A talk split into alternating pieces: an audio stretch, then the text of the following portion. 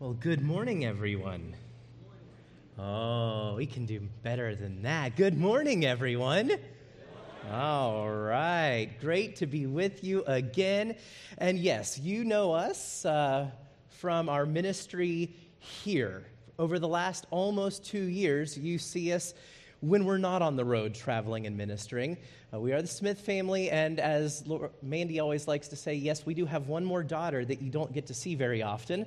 Lorelei, who's at Word of Life Bible Institute. But you know, Georgia, Warwick, and Chola, it has been almost two years since we left Zambia, Africa, to come here to Merrimack, New Hampshire, in order to lead IBM Global in facilitating gospel advance. Everything you just saw in the video a moment ago was our lifestyle. It's what we loved. We never thought that we would ever leave there until retirement. And to come back to America was much harder than going to Africa. And coming to a part of America that we've never lived in before compounded that even more. So, why? Why make the change? Because this is the need that we see. 8 billion people on this planet as of this week. 8 billion. We've crossed the threshold. And 40% of those people do not know Jesus Christ. They don't even have a local church or a gospel witness in their area because of the geographic location where they live and either the, the religious or the political restrictions upon them. They don't have the opportunity to hear. That's why we came back, because of the power of multiplication, to be able to lead IBM Global in being able to change that scenario so that we don't have 40% of the world's population living in a place where there is no local church. Our vision is to see healthy, multiplying churches led by well equipped local leaders serving every community around the globe. Our mission at IBM Global is to serve local churches just like Merrimack Valley Baptist Church in sending out members as well equipped missionaries. And right now, we serve 35 churches that have sent out their members as missionaries. And so that's why we came back. And yet, we recognize this is the part of the story that you do know. But there's a lot that you don't know. And Mandy's going to walk us through a lot of that today. So yeah, you guys have gotten to see us over the last couple of years, but very few of us of you have had the opportunity to get to know us. And a big part of our who we are is um, the life that we lived in Africa because it changes you on a fundamental level. And so we thought in this slideshow we just give you a glimpse, a little glimpse into who we are and the life that we've lived uh, that's brought us to this point and what God is doing through that. So, in this picture, uh, back in 2000, Jamie and I took our first missions trip to Zambia, Africa. And that is where we got engaged at Victoria Falls. That's the actual picture from our engagement. Um, and we had the opportunity there to travel through the bush from Livingstone over all the way into Malawi, um, all through the southern province of Zambia, um, into the eastern province, and just absolutely fell in love with the culture and the people and saw the need for what the Lord could do there. And so immediately we started praying that the Lord would take us back to Zambia. But um, instead, the Lord took us on a, what we felt was a detour. Um, Jamie ended up being associate pastor at a church in West Virginia for eight years. So um, our last four children were born, our last three children were born in West Virginia, and their early childhood was in West Virginia. Um, and we had a wonderful um, opportunity there that the Lord used in our hearts and our lives to give us a, a insight into the life of pastoral ministry. And so, as Jamie is working with these African pastors, we have an understanding of what pastoral ministry really is. And that was such a blessing. And this church was such an influence in our lives that they are still today our sending church.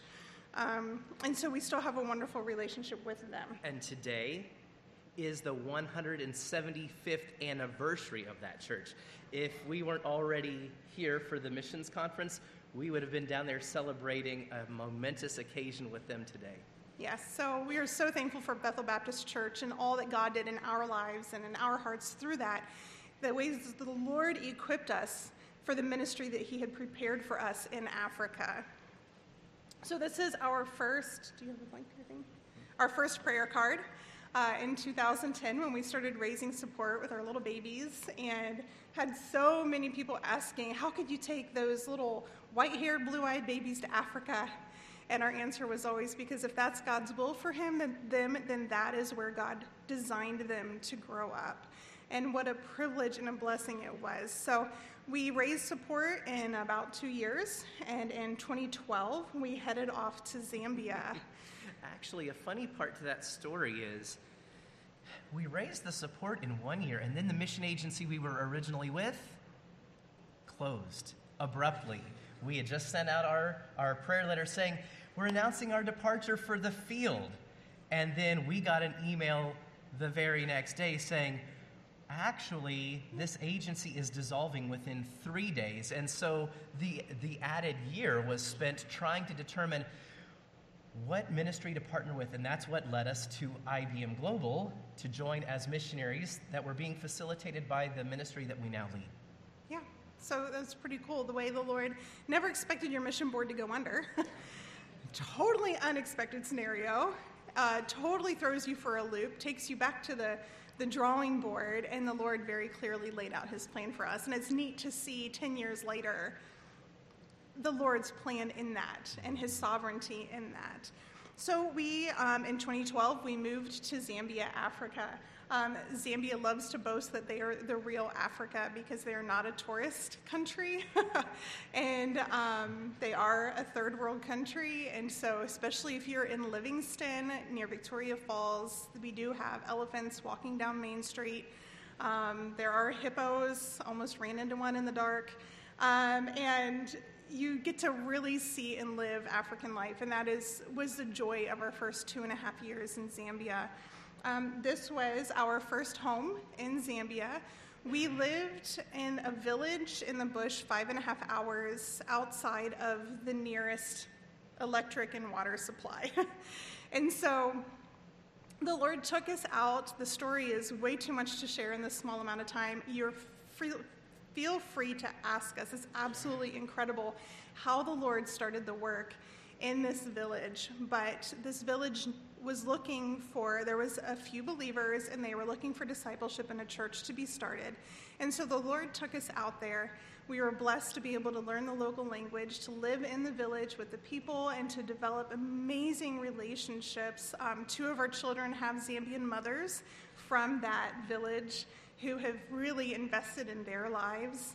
And so we started with a tent on top of our truck because of the wildlife. Believe it or not, elephants will step on your tent if they don't know you're in the area. And so we all smushed into that rooftop tent, and as the kids got too big, we started tucking them into the truck underneath. Eventually, they outgrew the truck, and so we upgraded um, to an eight person Coleman tent. And we lived in that tent for about a year and a half. Excuse me. Um, and by then, the elephants knew we were in the area and we were safe. um, this was my kitchen. The, the, the, ladies built this kitchen for me, and it was such a blessing. Um, but just a small glimpse into our life there. We cooked over fire, did our laundry by hand. Um, no electricity, no cell phone, nothing. Um, and so, those third world joys that you saw on that video was our life. And there is a richness and a beauty to that life that we desperately miss even to this day. Um, there's a joy in, in being able to, to live that lifestyle with those people and to develop their relationships. A little glimpse into our kids' lives. The top picture, homeschooling in the bush. Jamie cut the log for us for a bench, and so that was their school table. And um, yes, they were dirty 100% of the time until bedtime when they all got a bath because I was not going to hand wash bedding very often.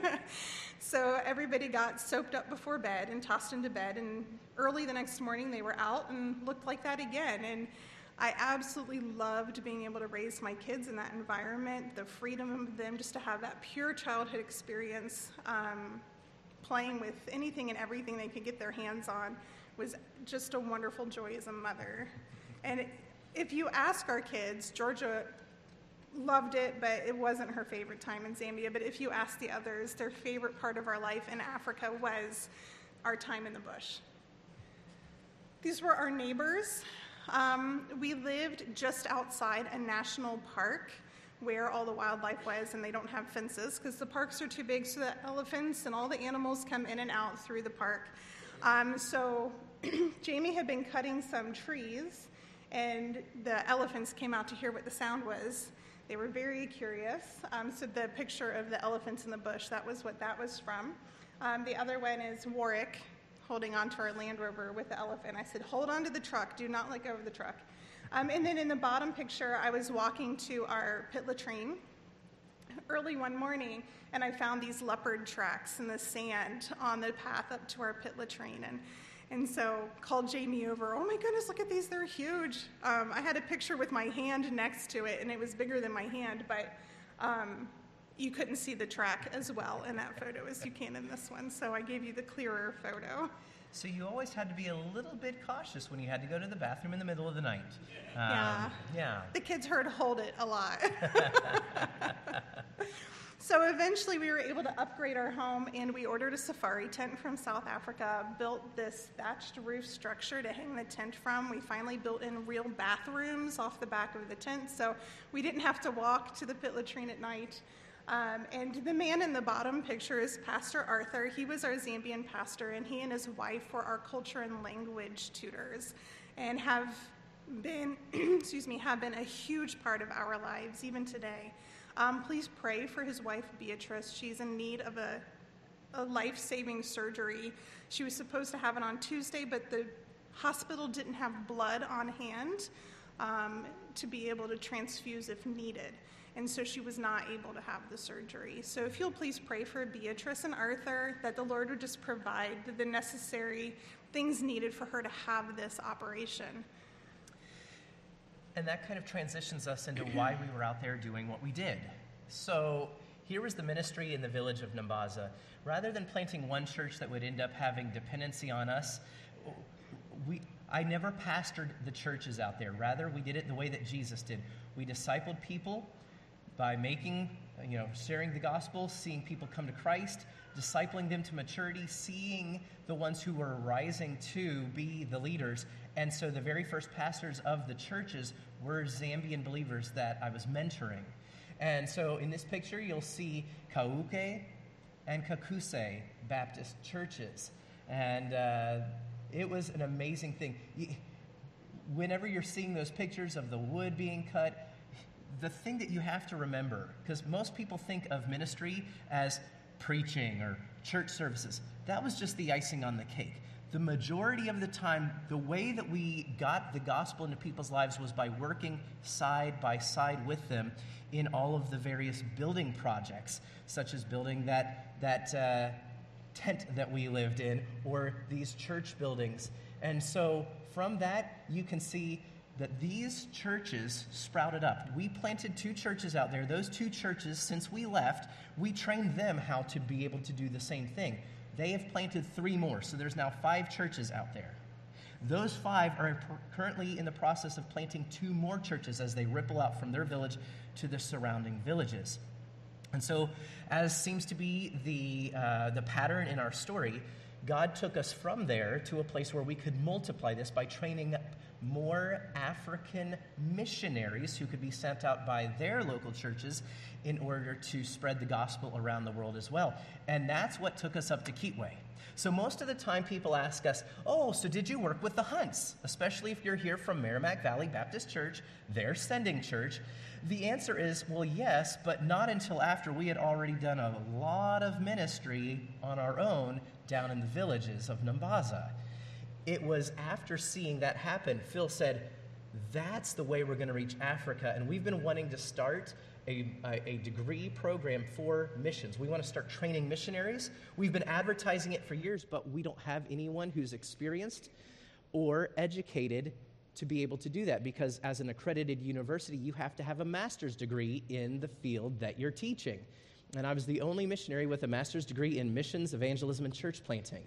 And we had done it in the remote locations where the average student was going to end up reaching. And so that's what took us up to Central Africa Baptist University starting in 2015, and we were there uh, for six years. And now God has enabled it to be where we have over 40 graduates with a degree in missions or a diploma in missions who are out doing the work of missions, seeing souls saved, believers matured, and churches planted. The Lord also gave us the opportunity to continue our church planting ministry, and we partnered with the Hunts and another missionary family, the Washers, and we were able to help start Kitwe Church, which is an international church Kitwe is the copper belt up in the copper belt of Zambia where they do all of the copper mining. So you have people coming from all over the world with mining contracts into Zambia for their jobs. And as we started looking around the area, there were a lot of churches for the Zambian people, but there were no churches for the international community. A lot of them um, had religious experience and nowhere to worship. Others of them had never heard the gospel. And so the Lord opened the opportunity for us to start Kitwe Church. Um, it was such a fabulous ministry to be a part of. We had, on average, what was it, 12? We had 17, 17 nationalities, nationalities um, on a given Sunday, and it was it was such a blessing. So our kids started in the bush, and then they had the opportunity to have these friends from all over the world, all these different cultures. And the first time we came back to the U.S. after starting Kitwe Church, the kids said, "How do you greet people in America?" Because we don't know what they do. Because in, in our church in Zambia, you knew, like, okay, so these people you kiss on both cheeks, this people you kiss on one cheek, this people you hug on both sides, and, and you just knew how to greet the different people in the different ways that they greeted, but they rarely had to greet Americans. And so it was funny them asking, what do, what do we do in America? How do we greet people when we get there? And then from Kitwe Church, God used us right at the end. Uh, it, coinciding with Kitwe Church, we did small groups, just like here at Merrimack Valley. And one of the small groups was in a town an hour drive away. We would have people drive an hour to come to church. And so we started doing small group Bible studies out there, and that became our next church plant. So the church that we planted sent us out as missionaries to plant this next church, which was Chingola Church. And, uh, well, in uh, two weeks from today, Pastor Greg and Christine are going to join us at both of those churches. So we're going to have a great time in Zambia together. So there's a little bit about our ministry. Over the course of, of those uh, 10 years, hundreds of souls saved. We were personally involved in four church plants, but each of those has reproduced. Both Kitwe and Chingola Church have been engaged in church planting as well. And it's getting to the point now that we're losing track of how many have been reproduced from all of them as they go out. so, quick sum it up a little bit more about our life. Then uh, the Lord grew our family. Uh, we were able to adopt Chola and bring him into our family, and what a gift and a blessing that was to us. We're so thankful that we could not have done that living in the bush, and the Lord clearly led us into that once we were in Kitwe. Um, we had just a little idea for you is yes, missionaries go out and we do ministry, but we also live life. And so we had a thriving homeschool community in Zambia, and we had so many wonderful activities together and just loved our homeschool families there. The girls did competitive horseback riding. We did hunting. Chola, uh, Chola also did horseback riding. Warwick took golf lessons. We had our pets. We had our family traditions. We celebrated the birthdays, had the holidays, had our own little family culture there. Um, and missionaries, you know, just helping you guys understand, missionaries live real everyday life in their mission field. Yes, they are there to do the mission work, but a huge part of that is their everyday life. Uh, the girl's writing instructor, we had a great relationship with her. She doesn't know the Lord. And so, so many opportunities to share the gospel with her and to build that relationship. And we're looking forward when we go back next week to be able to get to see her again and to spend some time with her. And just those opportunities to keep building the relationships.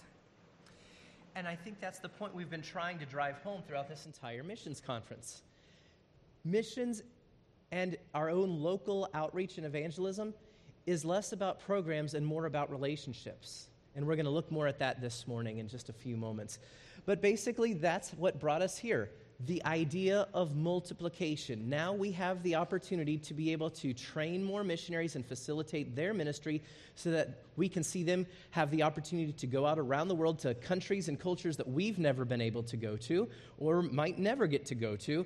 And yet, they're able to go there and we're helping multiply that because the only way we're going to reach this world is by sending out more laborers into the harvest. The Lord told us that we should be praying for more laborers to go.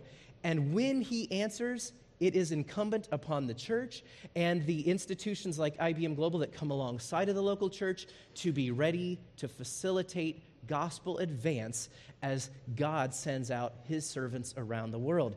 And so that's what brought us here. This was in 2020, the uh, passing of the baton from Pastor Larry to me as the uh, president of IBM Global. And we've just seen our numbers climbing every year um, from 2021, 2022, while other agencies are struggling to bring in more people who are being sent out, our numbers keep growing and climbing because God is at work. And when you do God's work, God's way, He blesses it and grows it. And we're so thankful for that. So there's a glimpse, and as Mandy said before, a tiny glimpse of of what our life has been like. And we hope that now you don't just know us in our current role, but you feel like you know us a little bit more. And we'd love to share the rest of the story and get to know you more as well. So thanks so much. We've got a video that's going to help introduce a little bit more of what we're going to be talking about this morning. Let's continue with that.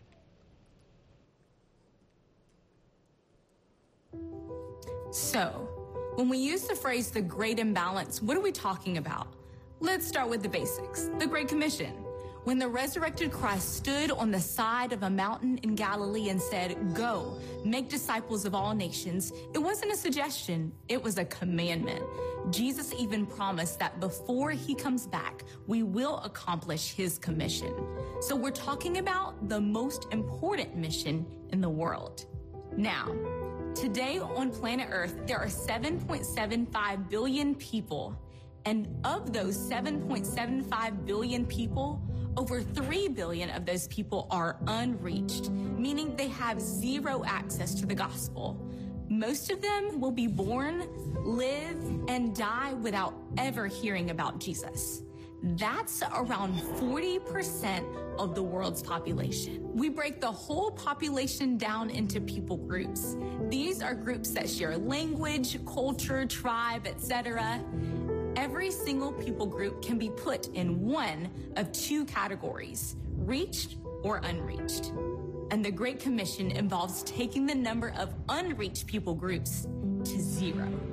Now, in order to accomplish any task, it takes determination, a plan, and resources. But this is where you'll find the great imbalance. Today, there are hundreds of millions of Christ followers in the world. These are people who understand and want the Great Commission to be accomplished. That's you, me, every Bible believing church you've ever heard of. These believers donate hundreds and hundreds of billions of dollars to their churches around the world. This money goes to pay for things like electricity, food, water, staff, missions, even things like handbells. I mean, everything. And of the hundreds of billions of dollars given to the church, roughly $47 billion is already allocated to missions to the nations. But we don't just give money. Around 400,000 people are working as missionaries to the nations. But here's where it all starts to fall apart. Remember our two groups? reached and unreached. Of these missions, resources, people, money already specifically set aside for missions to the nations, only 1% of the money and 3% of the missionaries go to take the gospel to unreached people in the world. That means 99% of our missions money and 97% of our missionaries are going to people that already have the gospel. This is the great imbalance. And with the world's population growing at the rate it is now, every day we're losing more ground than we gain. This is why the global church needs a new perspective on how and where we spend our resources if we want to truly obey the Great Commission.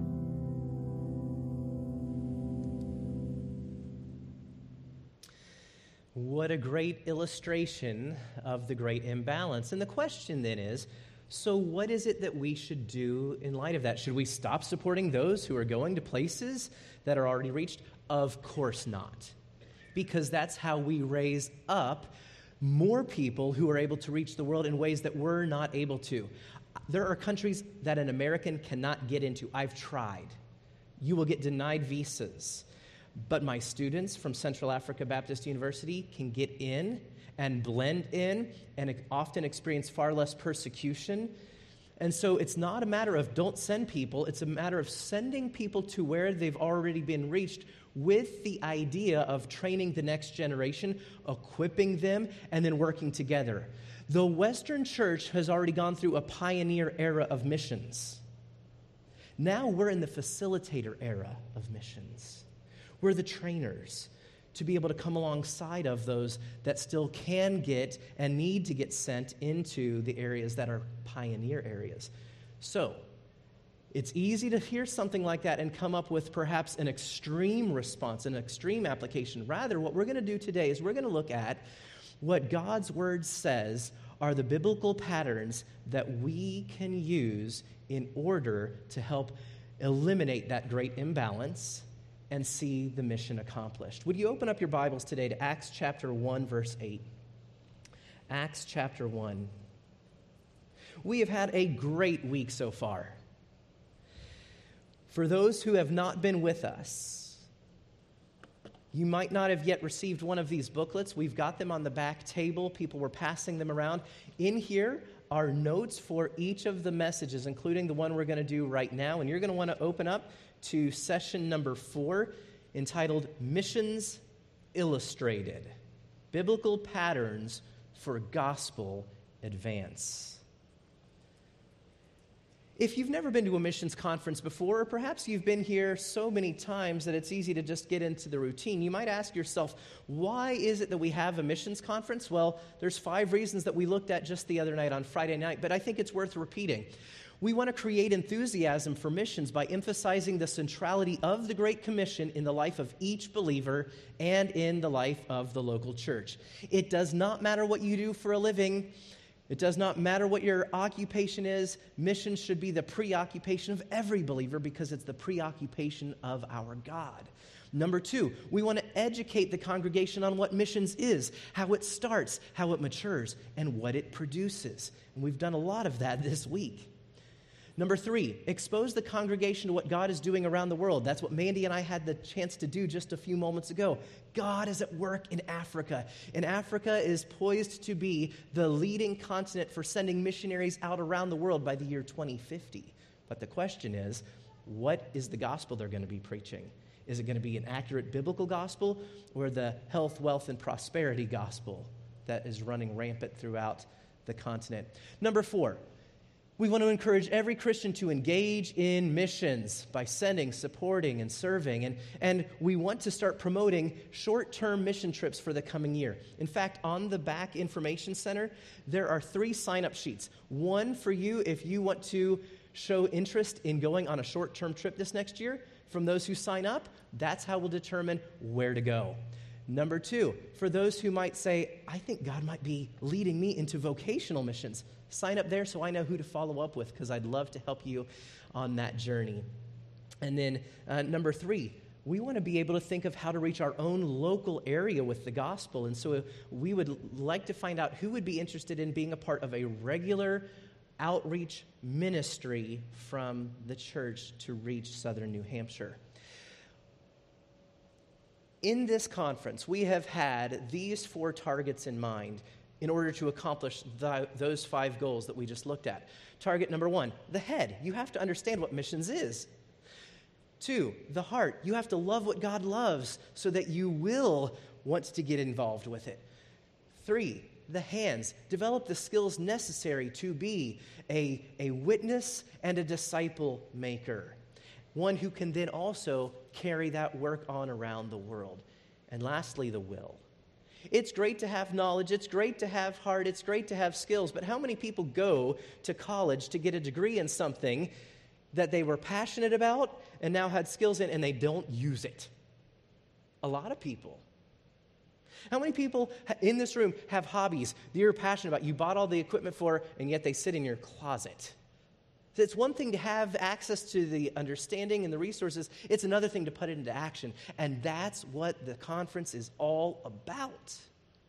And so here's what we've done so far. If you haven't been with us or able to watch online, on Wednesday night, this was our big idea. The uh, idea of the message called The Mission Defined was since gospel advances the eternal purpose and passion of God, mission should be the preoccupation of every follower of Christ.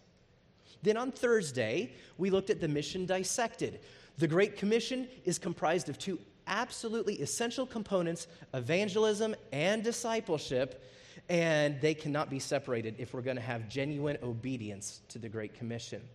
On Friday, we looked at overcoming the obstacle of fear in order to accomplish the mission, and the big idea of that night was the Christian who desires to obey the Lord's Great Commission must replace fear with love. And that brings us to today. Today we're looking at Missions Illustrated biblical patterns for gospel advance. And the one idea that I hope that you'll be able to take with you as we leave this session is this God did not only give us a mission to complete, but He gave us patterns and instructions on how to do the work and how to accomplish the mission. You know, nothing is more frustrating than being told what to do and not being told how to do it. I remember growing up in church, and we had a wonderful pastor, and he was very good at giving application. But I sat through a lot of sermons in various different settings, and, and when others were not able to do quite the same thing that our pastor did, I, I would get so frustrated because I would say, Okay, you told me what to do, but now I feel even more helpless because you didn't tell me how to do it. Well, God doesn't want us to be frustrated that way. He gives us the patterns and He gives us the instructions on how to carry out His mission. We've done this throughout the week. I've asked everyone to give themselves a grade on how they're doing currently at fully obeying the Great Commission, both evangelism and discipleship. Hopefully, throughout the week, maybe even our answers have changed a little bit. But if you're here with us for the first time during this uh, conference, then I want you to just, in light of the overview I shared, give yourself a grade. Would you say you are doing an excellent job? Then give yourself an A. are you average? Then give yourself a C. But often I find that many of us might excel in so many other areas of the Christian life, but when it comes to our mission, the Great Commission, we often find ourselves in the D or F category. So, if you can identify where you're at today, I want to give you the tools to help you move up at least the next level by giving you the skills and the understanding necessary to put these ideas into practice. By the way, if you're here with us for the first time today, maybe as a guest, as a visitor, welcome to Merrimack Valley Baptist Church. And, and we're so glad you're here with us. And today you're going to get to hear what we're really all about. You're going to get to hear the message that God has for all of mankind and how we are passionate about sharing it with all those around us, including you. And so, now that we've asked this question, now that you know how you're doing at this point or how you think you're doing, let's examine three patterns that provide instructions on how to do missions. Number one, the pattern of geographical expansion from Acts chapter 1, verse 8, which says, But you shall receive power when the Holy Spirit has come upon you, and you shall be witnesses to me in Jerusalem and in all Judea and Samaria and to the end of the earth. Now, you might look at that and say, wow, that just kind of jumps out of nowhere. Like, who's he talking to? This is Jesus Christ speaking his very last words before ascending into heaven. He's already been crucified. He's already been resurrected. And this is 40 days after the resurrection, as he is now on a mountain in the town of Bethany, getting ready to ascend into heaven, he's looking at his disciples. And he says to them, All that I've taught you, all that training you've been given, remember how I told you long ago that greater works than what you've seen me do, you're going to do? Now's the time, and here's what you need to know you shall receive power when the Holy Spirit has come upon you. So, they know there's a promise. Something's yet to happen. The Holy Spirit's going to come. When that happens, they're going to sense the power of God flowing through them in a way that they haven't experienced before. And when that happens, what's the purpose for it? Why is, why is God the Father sending the Holy Spirit after God the Son ascends to heaven? It's in order to equip and empower the people of God to be the messengers of God. And so he says, when that happens, when the power has come upon you from the Holy Spirit, you will be my witnesses in Jerusalem and in all Judea and Samaria and to the end of the earth. And this is the pattern of geographical expansion that we see in Scripture. It's meant not only to be specific instructions to these individuals, but a pattern that we can repeat ourselves. This, as he's speaking to the, the, the people there, they're living in Jerusalem. This is where they're currently located. And so the way that we are witnesses, the way that we're going to see gospel advance, ripple throughout the world, is to start in your own hometown. If you won't be witnesses where you are, then you certainly won't be witnesses when you are taken out of your comfort zone and into a culture where you don't know how the game of life is played. I mean, here you know the rules by which the game of life is played. We had to learn that when we moved here. As Mandy talked about our kids, not even knowing how to greet people in America. It was so funny for us and frustrating for them because in Africa, the way that you show respect to adults as a child is to look down and speak softly. So people would come in and they would greet my kids in the normal American bombastic way, and my kids would go, Hi, my name's Lorelei. And it was almost like, why are you afraid? In fact, we had somebody at one point say, why don't you teach your kids to be respectful? And I said, well, they just demonstrated to you the highest form of respect any adult could get from a child where they grew up. We've taught them quite well. Maybe we need to be learning that same thing now as we are trying to reach a world that's constantly changing all around us. We think we're doing things properly because it might have been how things were done in Nashua, New Hampshire in 1973. But it's not 1973 anymore. And so here we are seeing this pattern. Jesus tells them, first, you be witnesses right where you are. Because if you won't be a witness there, what makes you think you're going to have the courage or the skill to do it elsewhere? You build up the skill by putting into practice what you know right where you are. And it's not just so that you can practice for something bigger and better. No, you do it because it's the right thing to do right here. And because God loves the people that He's put in your life right here. But He will use that to expand your circle of influence, which is the thing that we see next. He says, You will be my witnesses first in Jerusalem, your home city, and then to Judea. Well, Judea was the province in which Jerusalem was located. They didn't do things quite the same way that we do with cities and states. They would have cities and provinces. So this would be like us being told, you be a witness in Merrimack, in Amherst, in Nashua, but then be a witness from there throughout all of New Hampshire. And then it's going to ripple out to the next layer, to Samaria to the whole country. And, and, and you know what? A lot of times that means crossing some very distinct cultural boundaries where people do things differently and they hold to different values. You might be in the same country, but it doesn't necessarily make you think the same way. All you have to do is cross a border down to Massachusetts to find that to be true right here. But it doesn't just end there, does it? You start heading further. Go to New York. Keep it rippling out. You'll reach Florida you'll reach Iowa, and eventually the foreign land of California. I mean, our country is diverse.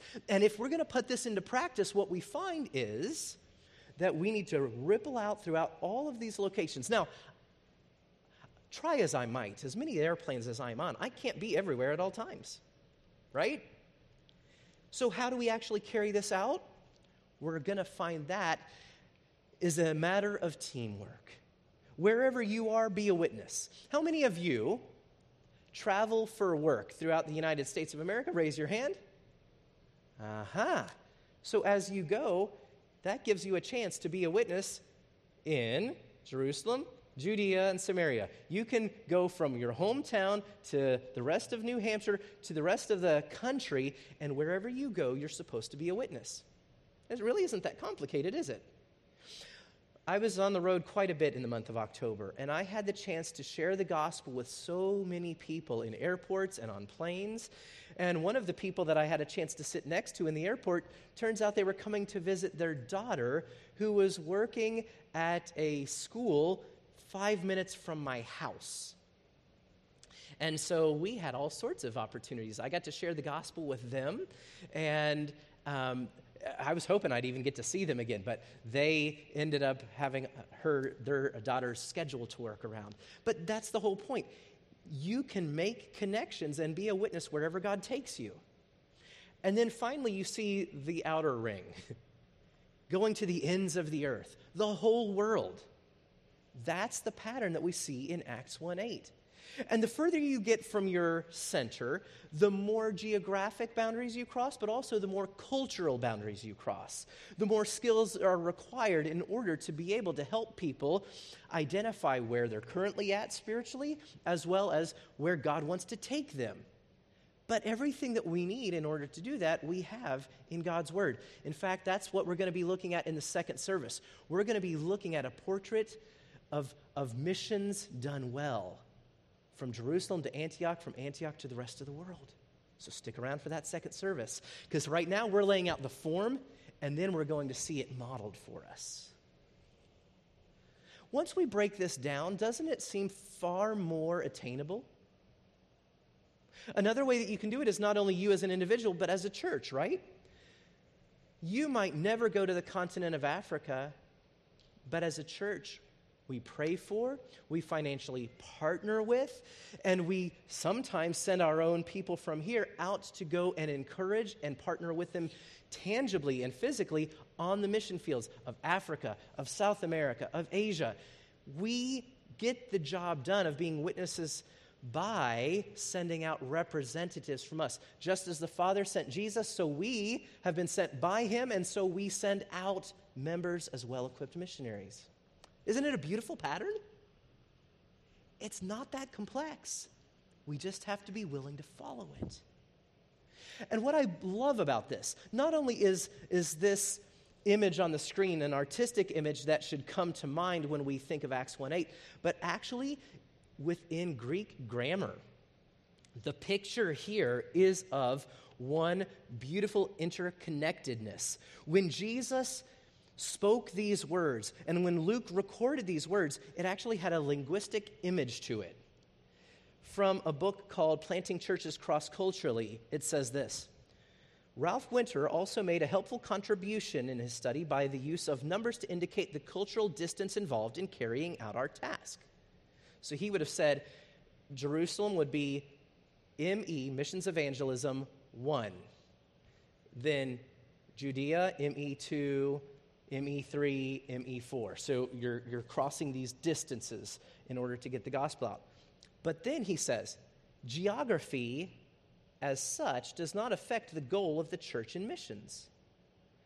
The words of our Lord in Acts 1:8 are important here. Grammarians are quick to point out that the Greek construction in Acts 1:8 binds Jerusalem, Judea, Samaria, and the uttermost parts together into one inseparable entity. Therefore, it's impossible to be obedient if we're not doing all four. What changes as we go from place to place and sometimes as we stay in one place is the cultural adaptation that must be made in order to communicate the message meaningfully and grow a church. Powerful stuff. And this was what was in the mind of God when he spoke these words. And so we've seen the pattern of geographic expansion, but now let's look at the pattern for reaching the lost through our circles of relationship. And this is going to be based off of the principles of Acts 1 8. If we're looking at it from the standpoint of geography, let's think of it now from the standpoint of relationships. And this is where it's really going to be very practical for each one of us in this room. Because so many times people say, But I don't know anyone who needs the gospel. I look for opportunities, and there are none. Maybe we're looking through a lens that's already preset in our minds rather than looking without that filter to be seeing what God actually intends in our relationships. Like a train travels on railroad tracks to its destination, so the gospel travels on the tracks of relationship. It starts with you. The gospel is for every person at every moment. It starts with you and it spreads to those closest to you, all the way out to the strangers that you've never met. And so this comes from a book called Concentric Circles of Concern. It gives the image that the gospel first hits you. You're the bullseye, you're the epicenter. Do you have family members in your home that need to be led to the Lord. That's when you are looking at who should I be witnessing to, look to those who are around you the most. That is who God intends you to reach. But most people say, "Oh, but that's the hardest." It is the hardest. Because they know you at your worst. They know when you've been a hypocrite. They could easily throw back your past into your own face. That's not the issue. The issue is do you love them enough? To share the gospel with them, even though they can do that? And are you humble enough? Are you broken enough to say, You're right? You're right, I did do all that. You're right, I still do struggle with sin. You're right about all of that, but that's the whole point of the gospel message. I needed it. And, and it is changing me. And it can change you. And if I believe this and if I love you, how can I not share it with you? So it starts with family. And many of us skip right over that one. You know, as we had a chance to serve around the world, oftentimes I'm the one that's up front speaking or out in the community. And Mandy was back at our tent cooking over a fire and washing clothes by hand, waiting for the cows to come, rip it off the clothesline, and make it dirty again. But you know what? We recognized early on her greatest mission field were the children that she was homeschooling. And then from that comes later, we're going to get to the uh, neighbors and associates. You know what would happen? Every day, the ladies that lived closest to us would come because we were able to keep our fire going better than they would. So they would come and get coals from our fire to start a new fire. Or they would come to wash clothes with Mandy or they would come and cook with Mandy. I'm telling you, evangelism and discipleship is all about life on life, not about programs. That's how we were able to see all those things happen. And it started at home. When our children share their salvation testimonies, you probably heard it when we joined. Every time it was, you know, they heard it from me. I shared the gospel with them every time. But every time that it actually came to the moment of decision, it was, and I went to mom she was faithful in her mission field. It starts at home. The gospel hits you, then it ripples out to family. Then it goes from there to relatives, those that are blood relation or by marriage but don't live in your home. Now, maybe everyone in your household is already a follower of Christ, but I guarantee that every one of us has someone in our our, our, our, extended families, our relatives that need the Lord. I've been praying for my brother in law for over 30 years.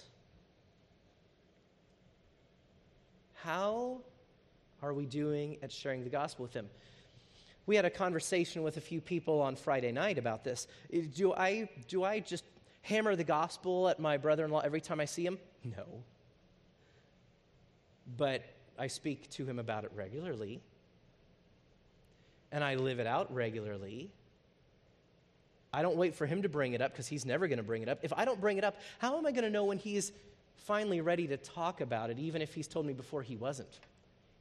I have to be the one persistent enough and loving enough to share that.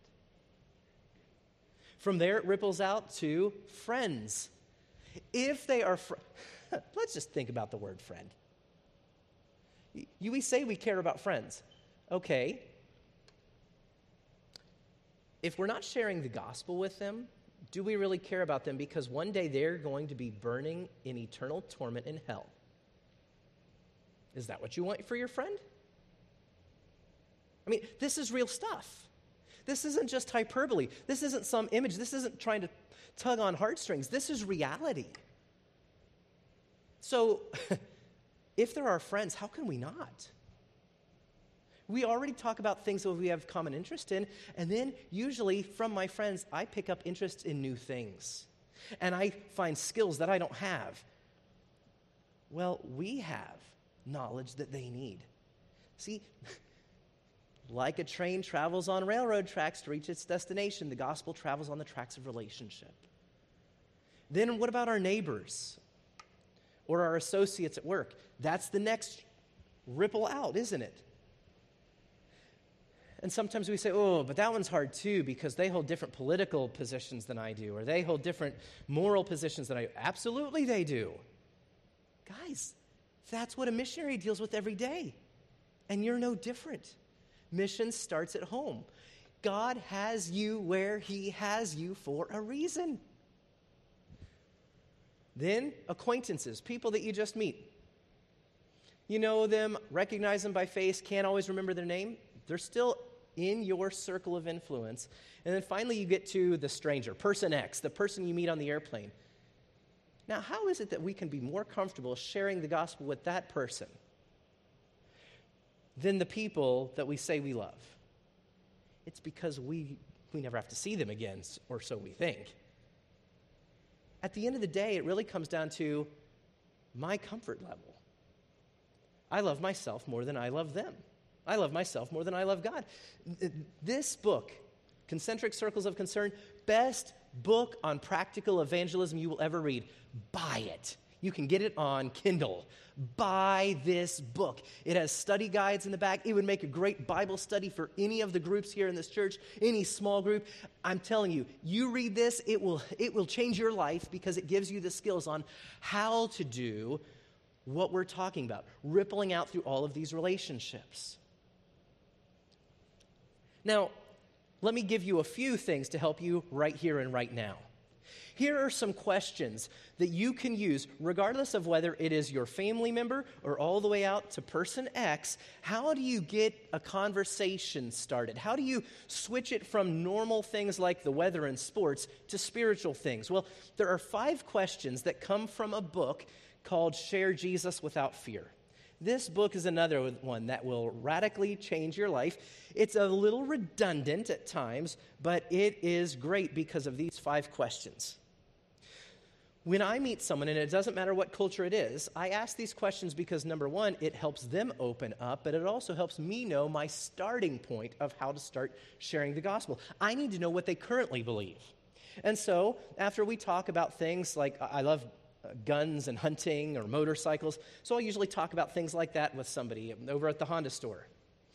And then they'll ask, you so what do you do? Oh, well, actually, missionary, moved back uh, from Africa. Oh, really? What do you do there? Well, actually, I tell people about something that's really pretty common around here with churches everywhere. But you know what? I'm finding not everybody really has heard it here this, this day and age either. And so I just tell them about Jesus. And, and you know what? Um, I'm sure growing up here, you have some spiritual beliefs. You know, do you have any kind, not king, sorry, kind of spiritual beliefs? And then you just let them talk because everybody has spiritual beliefs. Everyone's a theologian, even an atheist. Their theology is God doesn't exist. So let them talk. And instead of going, ooh, wow, you believe that? You know, don't, no, none of those judgment reactions. You just keep them talking. You go, oh, really? That's interesting. Okay, tell me more about that. Let them talk. It's going to help you know what they currently believe. Then, number two, in your understanding, who is Jesus? and they're going to have an understanding of some well you know he, he, is a good man a good teacher he's a prophet even within islam we think of him as a prophet you'll hear all sorts of things and sometimes you'll hear oh he's, he's the savior of the world and you might think oh they're a christian not necessarily there are a lot of religions that call themselves christian but they base their understanding of being a christian on the works they do not on the work that christ did for them and the gift that they have received and so now now that I know what they believe about Jesus, and I ask, you know, I just keep them talking. Mm-hmm, tell me about this, tell me about that. Then I ask, do you think there is a heaven or a hell? And you'll be surprised at how many people who have just told you, oh, I believe in Jesus, Savior of the world, will say, oh, no, I don't, I don't believe in hell. Sometimes they don't believe in heaven either. Now, regardless of what they say, I always ask the next question anyway. If you died, where would you go? Which of those two would you go to? And without fail, they always tell me, well, heaven, of course. And you can have some fun with that. well, wait a minute. I thought you just told me it didn't exist. Well, yeah, it doesn't. But if it did, I would go there because I'm a good person. It always comes back to that. I'm a good person. And I don't argue with them right then and there. I don't, it's not about trying to prove that they're not a good person at that point. It's about getting them to evaluate their own life. Because by me asking that question, it might be the first time they've ever actually thought of the answer. And as they're hearing the words pass out of their own mouth, they might be thinking, well, maybe I'm really not that good of a person. I mean, huh. Instantly, a doubt comes to mind of, do I know? And then I get to question number five if what you are believing is not true, would you want to know? You see, they've been in the driver's seat this whole time. I'm just asking questions, and they can stop or they can give us uh, as long of an answer or as short of an answer as they want.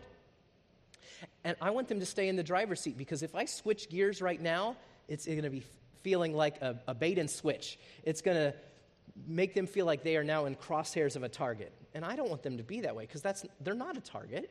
They're a soul. And I still want them to, to have a choice about whether or not they want to hear more.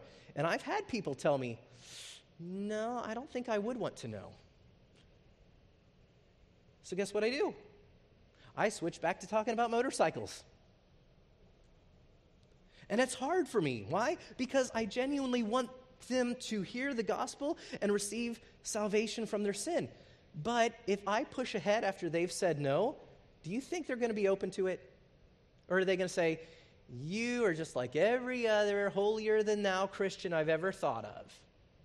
So I trust God. I trust the Holy Spirit to prompt their heart. I think He can do a better job of it than me, right? So I trust God. And we'll talk about motorcycles, and, and usually they'll, about three to 10 minutes later, go, So you're really not going to tell me, are you? What do you mean? Oh, come on. You're not going to tell me if what I'm believing is not true? Well, you said you didn't want to know, so I wanted to respect your decision. And then they always, okay, fine, go ahead and tell me. Why? Because they wanted to see how genuine I was. Did I care about them or my own reputation? Did I care about their soul or me being seen as this really spiritual person who could go back and brag to my church about all the people I led to the Lord? It takes time. You have to sacrifice some things on your schedule to go through these questions and listen carefully. But I'd rather sacrifice my time right now than them spending an eternity in hell. So, these are some things that I hope will help us, some practical things that I hope will help us. And now, I just want to close by introducing us to our last point. By the way, if you want to get that book, Share Jesus Without Fear, this is what the cover looks like. It's also available on Amazon and is another great resource to equip you with the skills you need to actually go out and do the very thing we're talking about this week. But as we close, let's just think of this last pattern that we see in Scripture the pattern for biblical reproduction of healthy churches church planting. And I'm not going to talk about this a whole lot right now because that's the main content of the next sermon. What I want to do is just illustrate to you what it looks like, and then we're going to walk through it next hour. This is what the Apostle Paul did. Now, at the hub of this cycle are going to be four truths that you need to know, and they're not written in your notes yet, so you might want to jot these down. At the hub of, this, of the cycle, none of these actions are going to matter if you don't have the atmosphere in the center. And here's what that would look like. Number one, the Holy Spirit is the divine director of the missionary enterprise. The Holy Spirit is the one who says, Go. Set apart Barnabas and Saul for the work to which I've called them. Set apart the Hunts for the work to which I have called them. Set apart the Kirby. Set apart, name, name the mission. Set apart, maybe it's you, to the work to which I've called them. It's the Holy Spirit who's the divine director of the missionary enterprise. Two, prayer was the atmosphere. They didn't send them off until after they had prayed. In fact, when did the Holy Spirit give them the instructions, they were already gathered in prayer and fasting. So prayer was the atmosphere. They're praying, and God says, Send out Barnabas and Saul. Then they go, Okay, well, Lord, we're going to pray and fast about that just to make sure we're doing what you've said to test the spirits, whether they're of God. Yeah, this is God's will. Let's send them out. Prayer was the atmosphere. Three, scriptures were the foundation. They were basing everything on the scriptural commands to be witnesses. And fourth, the church was the agency. There were no Lone Ranger missionaries. Barnabas and Saul didn't go out of their own volition. They didn't say, hey, hey, hey, I am the missionary. That would be like saying that uh, during this election week, somebody just got up and said, hey, I am the governor. I am. I've declared it to be so, therefore I am. No, it, it had to be affirmed by the state population, right? Same thing with missions. Nobody gets to decide that they're a missionary. The Holy Spirit sets them apart, and the church affirms. The local church is the agency. Why is that so important? Because we always reproduce what we are. Dogs, when they reproduce, they don't give birth to cats, right? Horses, they don't give birth to cows. So, if that's true in biology, isn't it going to be true in ecclesiology? If humans produce humans and dogs produce dogs, what produces a church? Churches reproduce churches. Mission agencies don't. Bible colleges don't. Churches reproduce churches. They might have Bible colleges and mission agencies to come alongside of them, just like we have doctors and nurses in the neonatal units. But it's churches that reproduce churches. And what does the process look like? Well, it's 10 steps. First of all, missionaries are commissioned, number one. They're sent out, they're given this task, and then they go out and they contact the audience that they have been sent to when they go out and contact the audience, first they're just getting acquainted with them. They're learning the language, they're learning the culture. If you want to see what that looks like, go and read through the book of Acts every time that Paul enters a new city, particularly Athens. Look at what he did as he walked around the marketplace and looked at all the idols that were around. Look at how he used that to then speak in front of the entire group at the Areopagus and say, Men, I see, I perceive that you are very religious people. In fact, you have an altar to the unknown God. It's that God that I'm here to introduce you to today. He did his homework. He contacted the audience and learned about them. And then, only after getting enculturated, did he communicate the gospel. That's number three. Number four, when you share the gospel, we don't get to control the timing of how long it's going to take before souls get saved. I mean, if you look at timing, William Carey felt like a failure for year upon year upon year, but he's now known as the father of modern missions. We don't get to control the timing, but we do know this that God's word never returns void. It always accomplishes the purpose for which it was sent. And so, eventually, hearers will be converted. Not everyone who hears, but some hearers will be converted. Then we'll see believers congregated, coming together as a local church. When they come together, what is that for? Discipleship. They are being confirmed in the faith that what you are believing is accurate, and now you can grow, as Paul says, to be rooted and grounded in the truth. Then from there, leadership is consecrated. From within the, the, the, congregation, leaders emerge. They appointed elders from within. And then the missionaries left. The believers were commended to the work of the Lord.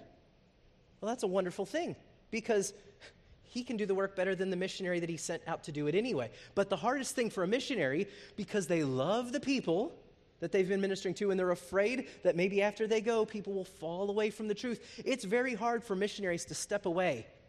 Our goal is to work ourselves out of a job, but many missionaries struggle with a need to be needed. And that's a spiritual problem that they're going to have to deal with. That's a lack of maturity that they have to grow out of. But that's the biblical pattern. Believers are commended to the will and work of the Lord as the missionary moves on to do it again elsewhere. Then, although they have left, the relationships are continued. Wherever Paul ministered, he always continued the relationship. He would go back and visit. That's what missionary journey number two was all about. go back and visit, and then they took it even further. But if he couldn't visit, he would send somebody else to visit. He would send Timothy or Titus. Then he would write letters. The letters that we now have the privilege of reading in the New Testament. The relationship continued even after he was gone. But it was a different kind of relationship as he had now commended them to the Lord. Then they would go back to where they had started. Sending churches would convene to hear the report Look what all God has done. They would go back. Paul and Barnabas went back first to Antioch, and then in chapter 15 of Acts, they went all the way back to Jerusalem. Look what the Lord did. They convene with the sending churches to give a report and fuel the passion for missions. And guess what happens next? The cycle repeats. That's why it's called a cycle. Missionaries are commissioned, audience contacted. Over and over, that's the pattern we see throughout the New Testament. That's the pattern that went dormant for many years, called the Dark Ages. That's the pattern that was resurrected with William Carey and the father of modern missions that spread throughout our era today, and that's the pattern we're still spreading today. This is what it looks like, but it could actually be divided into even smaller steps. Each of those 10 steps, look at how many steps you can divide it into. I don't say that to overwhelm you. I say it to go, isn't it wonderful that we can take a piece that might seem too big and break it down into very manageable baby steps? We find them all throughout Scripture. And the author of the book that I'm quoting from, his name is David Hesselgrave, he even said, you know, not everywhere. Every, every place is different. Some cultures are harder than others. But on average, you know, if we look at that pattern, we could probably see a new church planted in two years and three months to, to go from the cycle of being sent out to then being ready to come back and report. Now, that, you might say, no, that's not possible. It is possible. That's what God allowed us to experience. Now, we understand Zambia was different than some places. But we were out in the villages of Zambia where they had never heard about Jesus and they, they were deeply entrenched in witchcraft. So it wasn't an easy walk in the park either. And yet, those two churches that you saw in the pictures earlier, that was done in two years and three months. And those two churches then multiplied. So where there's those five, and those five are multiplying again. It can be done. Is it going to be done that quickly in Japan? Absolutely not. it's different soil, it takes longer. But when you follow God's pattern, you will see results that only He can bring. So, for you to learn more about how to apply that, I would encourage you to get this book too Planting Churches Cross Culturally by David Hesselgrave. Today, we have seen this idea of missions being illustrated in biblical patterns, God did not only give us a mission to complete, He gave us patterns and instructions on how to do the work and to accomplish the mission. Yes, we've targeted the head and the hands today. We need to put this knowledge to use next. What's that going to look like? Let me just ask you to answer these questions for yourself. How can you participate in each ring of the pattern of geographic expansion of the gospel? from your Jerusalem to Judea, Samaria, of the earth. Because if you don't if you don't actually pinpoint that, you're never going to do it. Number two, go through the rings for the pattern of reaching the lost through your circles of relationship and start identifying names of people that you can share the gospel with, that you should share the gospel with. Number three, how can you assist church planting missionaries in accomplishing the church planting cycle that we just looked at? Maybe it's by giving more to the work. Maybe it's by going and helping on a short term trip. And lastly, could it be possible that God wants to equip and send you right now? As you sit here, do you sense that God might be calling you to be one of those who is sent out across culturals, across the cultural boundaries in order to spread the gospel to others? Father in heaven, we thank you so much for all that you've done. We thank you for the patterns you've given us, and we pray now that we would put them to use that we would not just have good knowledge, that we are uh, encouraged by, but rather we would go out from this place ready to be your hands, your feet, and your, your mouth to speak the message. We pray this in Jesus' name. Amen.